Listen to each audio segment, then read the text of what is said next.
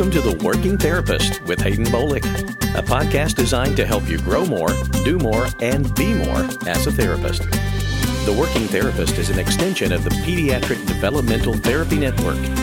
We're glad you've joined us for today's podcast. So here's your host, Haden Bolick. Welcome to the Working Therapist Podcast. Thank you for listening. I am Haden Bolick, your host, along with Kjirsti Miles, co host. And today, she and I are taking a deeper dive into the evaluations with patients, and we are going to talk about what you can learn in the waiting room. Because honestly, with Kjirsti and I, we've been treating for a long time now, and we've always talked about this, and we thought, hey, it'll be a good idea for a podcast. Our vows really start in the waiting room. Like my vow starts as soon as I lay eyeballs upon that child, I've started evaluating. Yeah, I agree. I um I think that a lot of therapists sometimes when they see an eval on their schedule, they're like, oh, another eval, and I'm like, ooh, an eval. like I love the discovery of figuring out what's going on, connecting with that parent, trying to really get some good functional information to make a great goal plan for this child. So I find that fun. Kind of like detective work, a little It bit. is. Yeah, It and it's something new, different, fun. Because you know, whether it's speech, PT, OT, whatever comes over on that doctor's order is little bit of information. A lot oftentimes, that how the child presents is completely different than what's on that doctor's order. So I look at the doctor's order, I'm like, ah, that's nice information, but that means very little to me in terms of what I'm actually really going to see. Because also, I don't want to be too, I don't want to have already made my mind up either. Right. You know, so if you say doctor's order says diagnosis a child with Down syndrome, the doctor's order says the diagnosis is Down syndrome, evaluate and treat. Well, gosh, that could mean anything. I've got no preconceived notion of what I'm going to see or what I'm not going to see. I'm like, oh, cool. Because with any diagnosis, there's so much variability from child to child, family dynamic. If there's a comorbidity, they've got multiple diagnoses, all that plays into it. So a lot of times we hear, oh, well, I need time to prepare for this eval. Like, what are you going to prepare? You don't know anything yet. I mean, Yeah. really, what are you going to prepare? You don't know anything. I'm like, I got to get ready. I need time to prepare. I prep. need a clipboard and a blank piece of paper. Yeah, That's it. And a block of, well, for me, I need a block of an hour. For Kjirsti, a block of 45 minutes. That's really it. Mm-hmm. Because our motor evals are 45 minutes and our speech evals are an hour. Give me the name, That's maybe a date of birth. Let's go. yeah, I do need I do need a name and a date of birth. You're about to learn everything when you walk out to the waiting room. Yeah, you are. And your vow starts in the waiting room. And in our waiting rooms, we have these trade tables. We have these big, humongous dollhouse things. And we have like some blocks, kitchen set, you know, your typical waiting room kind of stuff.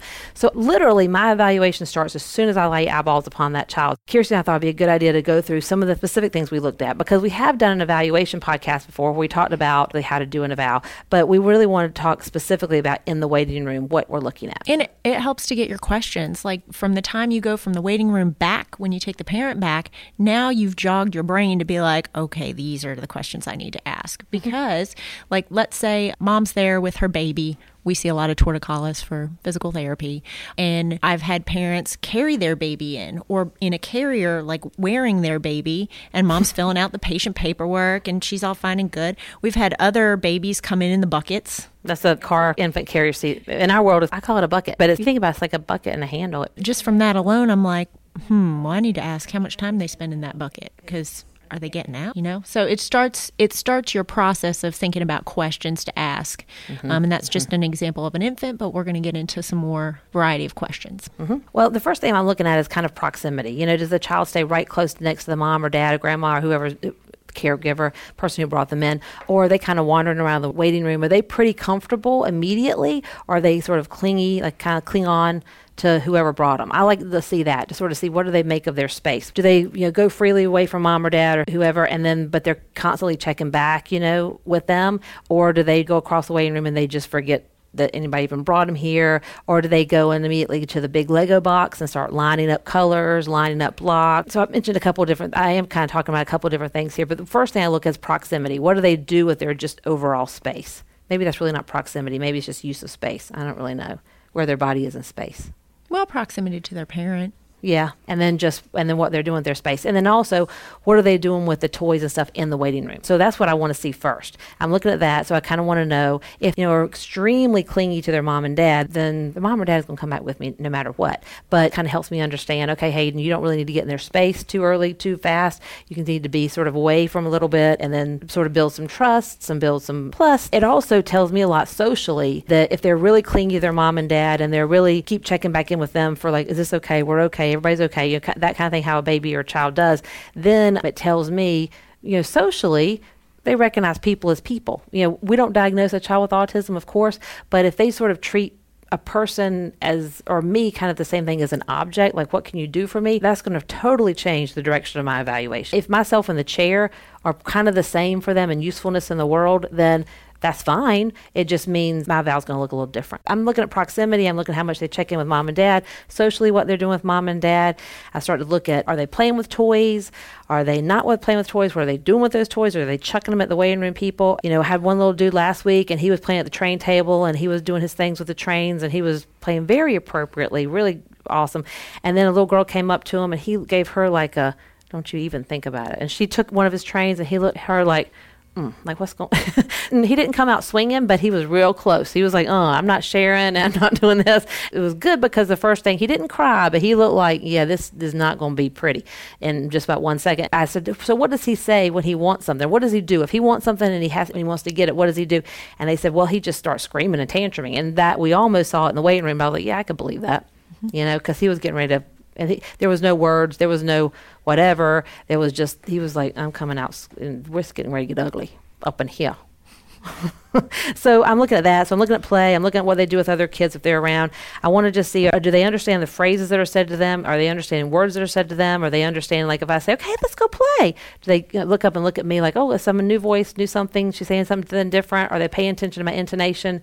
Do they come with me easily? How do they transition? Are they saying any words? So they basically, I'm looking at receptively. Are they understanding phrases? Are they understanding sentences? Are they understanding words? Are they paying attention to when I say something and my tone of voice versus different? Different than somebody else's and they are reacting facially different to me. So that's receptive what I'm looking at and their play skills, looking at receptively as well. Expressively, are they saying any words? Are they making any sounds? Are they tantruming? Are they crying? Are they what is coming out of their mouth or what are they doing with their body? What do their gestures look like?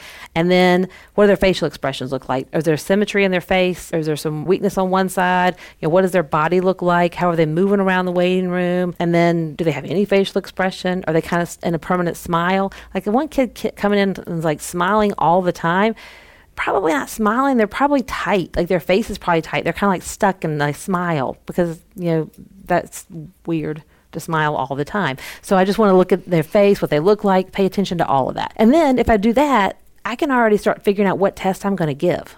So you didn't pull your test before you pulled the child back? No. I've got the Fisher Price barn in the middle of the room because that's sort of my go-to in the middle of the room. And if I don't like that, as soon as I walk in the room, I can shove it with my foot out of the way and pull something else real quick. You know, I don't know if they're three I probably pulled like the PLS in there because you know you can go a couple different directions with that thing. But I, I don't have anything taken out of the box because I can shove that to the side too if I don't want it. Mm-hmm. But I usually don't pull Goldman Fristoe.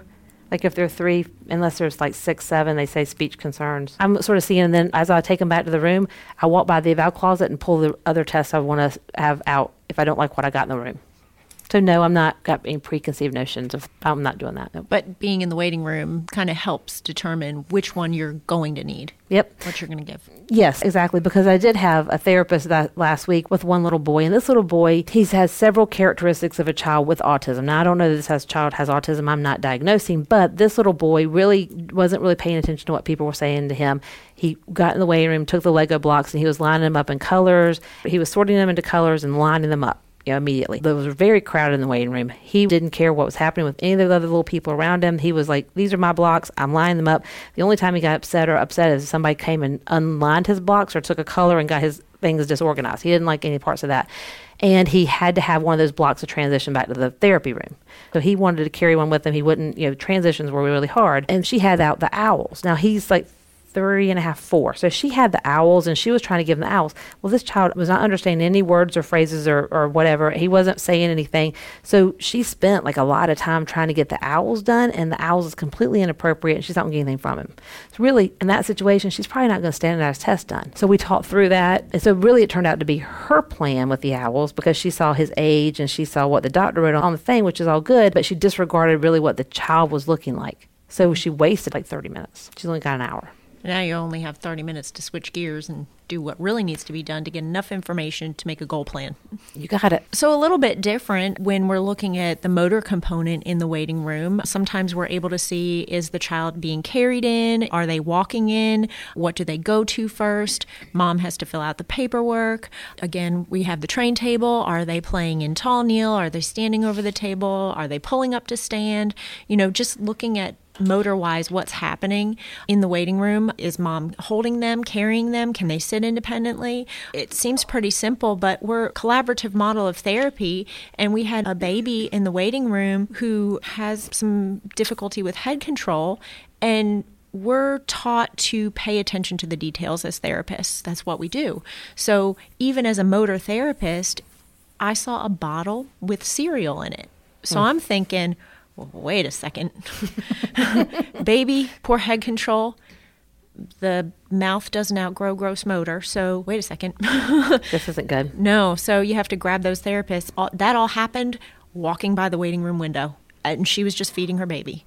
It was a good thing because that child has very delayed swallow and is majorly at risk for aspiration. They've cut a big old hole in that nipple, and even if it's thickened, she's pulling in the lectine piriform, which is a whole other podcast. But very good catch on Kjirsti's part, by the way. Woo woo. But that was just passing by the waiting room window. mm-hmm. Yep. Um, mm-hmm. So we see a lot in the waiting room. We see how a child reacts. We see their positions for play, how the parents holding them, if they're coming in in the infant carriers, car seats, um, if they have any sort of ambulation devices, if they have AFOs, how are they getting around? Do they wear shoes?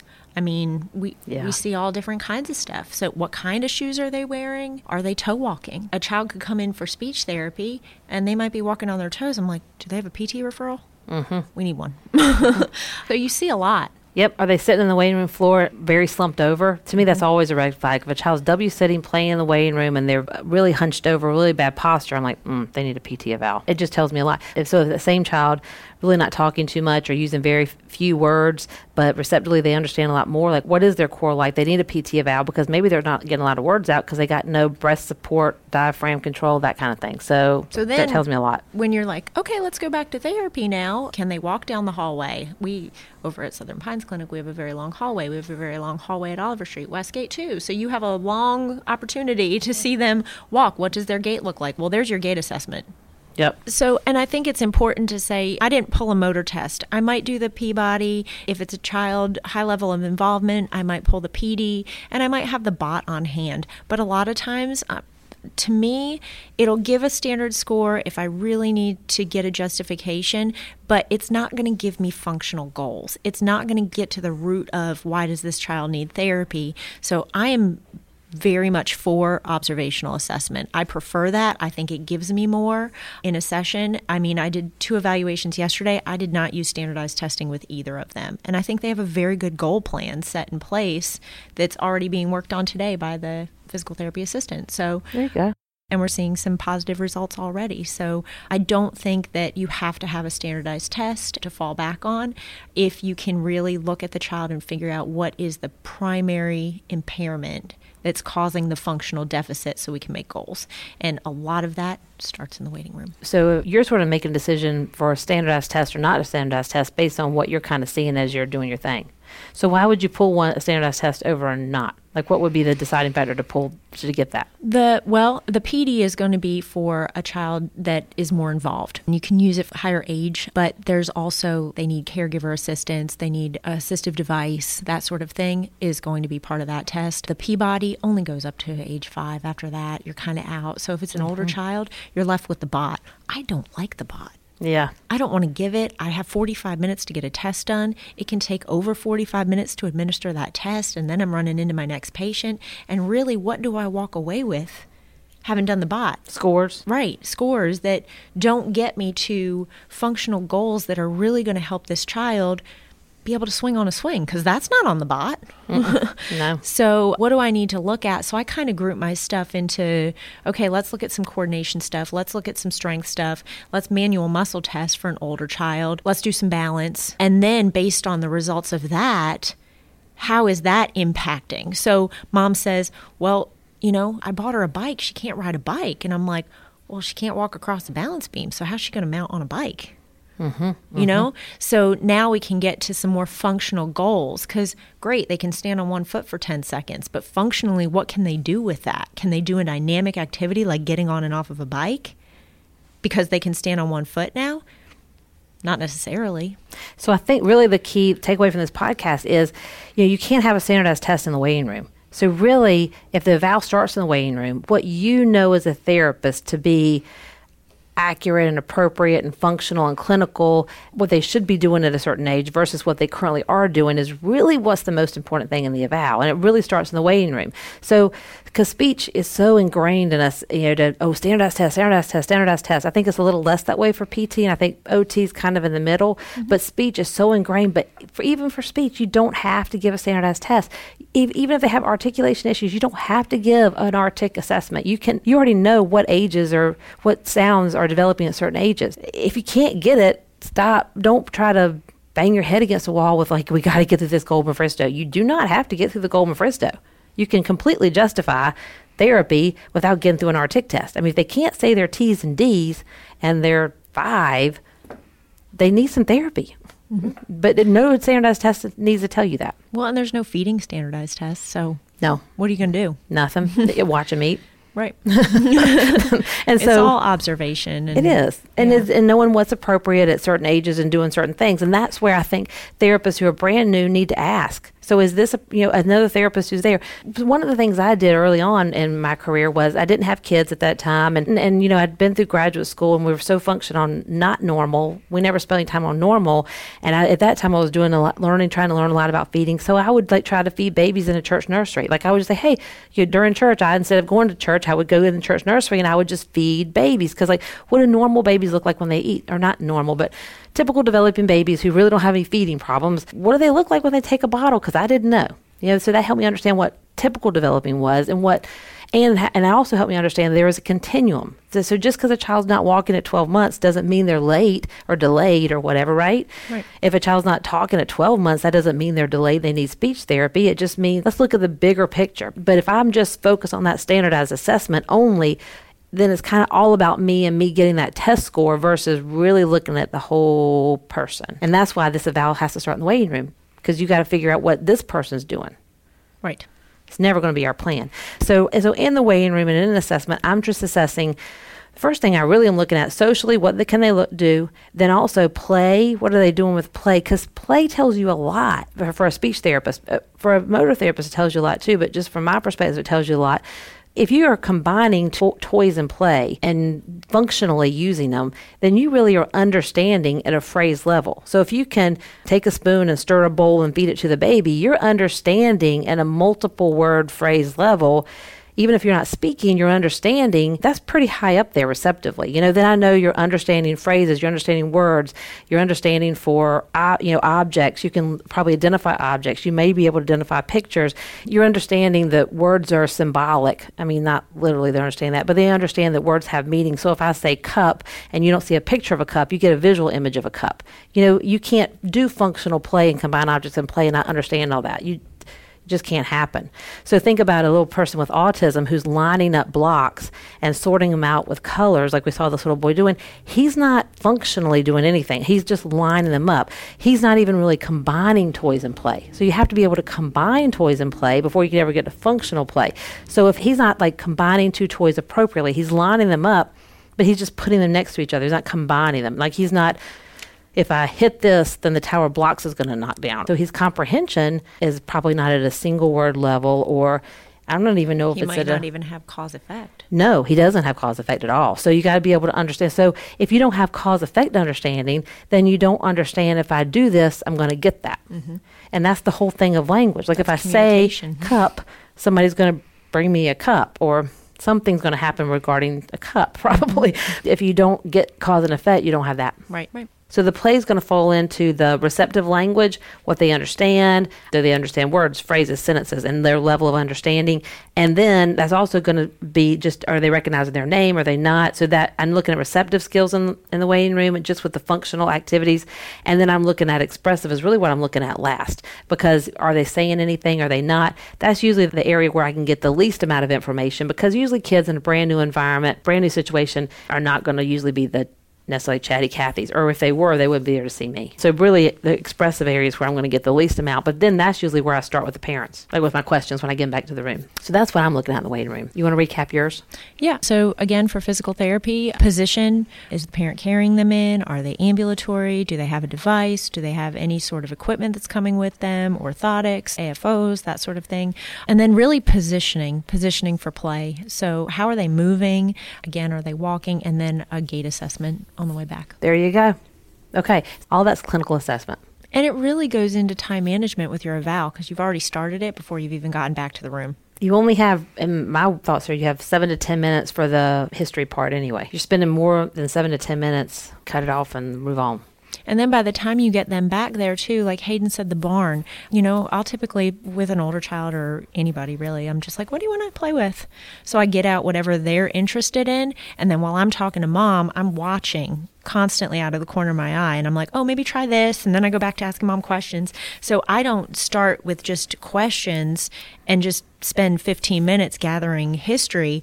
I'm doing it as I'm trying to find out what's going on with the child because then that spurs other questions. So if I spend 15 minutes just asking questions, I'm going to have more as this goes on, and I've eaten up a lot of my time. Mm-hmm. We're really kind of focused our stuff right now on sort of birth to five.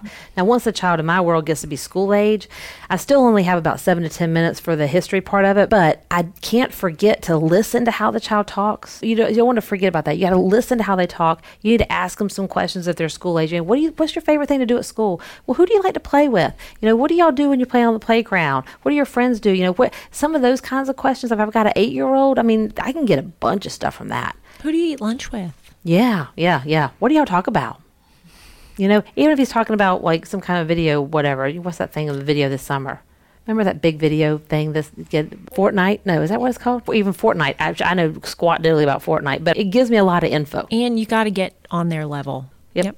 Okay. So, as we wrap up, we just want to remind you how important it is to manage your time when you're doing an evaluation. It really starts in the waiting room. You can gather so much information to know what direction you're going to go with your evaluation, if you're going to need to use a standardized test, if you can get by without using one because really it's not going to be appropriate for this particular child. And it just helps you to gather as much information as you can. You're never going to get all the information that you will know about this child from that one session. The name of the game is to get enough information to come up with a plan we might not make the best plan in that first go round. we might have to change it in two months or three months, but enough to get the child started with authorization to start therapy because every time you see that child, you should be learning more about them. And have an open mind so you can. Mm-hmm. That pretty much wraps us up. If Kjirsti and I talked about a, a podcast we had done on evals where we talked about the, how we broke our evals up into different segments, check that out on the workingtherapist.com. You can see actually all of our podcasts that we've done. We have a lot of eval stuff in there. So check those out and a whole bunch of other topics too. Thanks for listening today, and I'll catch you next time on another episode of The Working Therapist. Thanks for joining us for today's edition of The Working Therapist, an extension of the Pediatric Developmental Therapy Network. If you would like more information regarding this podcast or would like to get in touch with us for any reason, visit us on the web at www.pediatricdt.com. That's pediatricdt.com.